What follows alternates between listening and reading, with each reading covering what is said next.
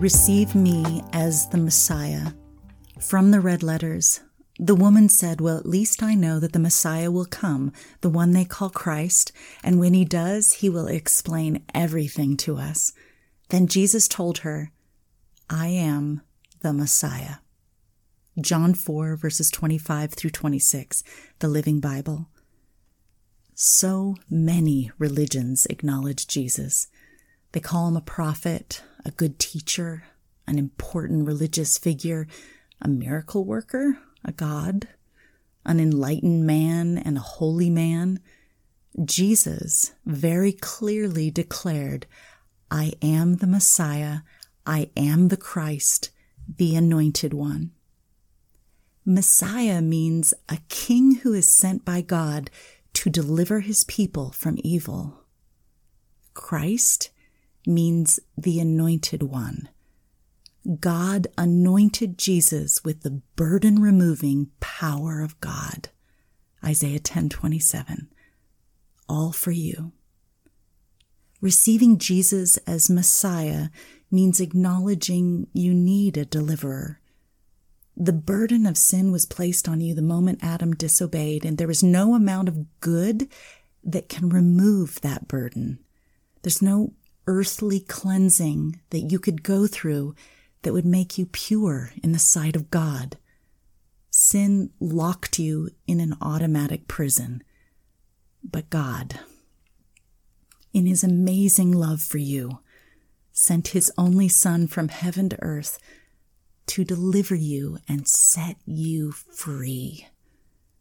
Jesus became the eternal sacrifice that paid the price to destroy that burden forever he not only set you free, because of him, you are made pure in the sight of God without the blemish of sin.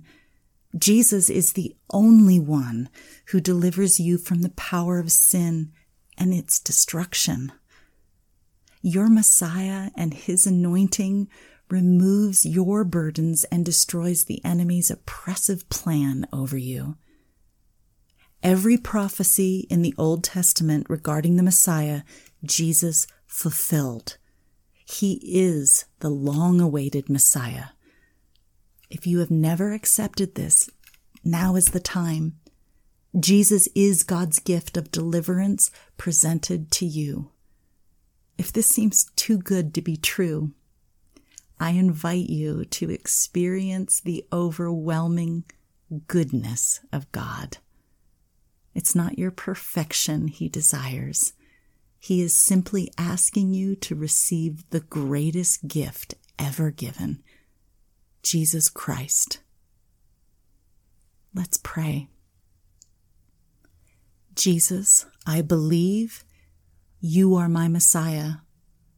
You live in me. Thank you for taking all the burdens and breaking all the chains that held me down.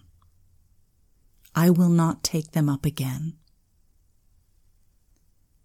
The disciples of John the Baptist soon heard of all that Jesus was doing.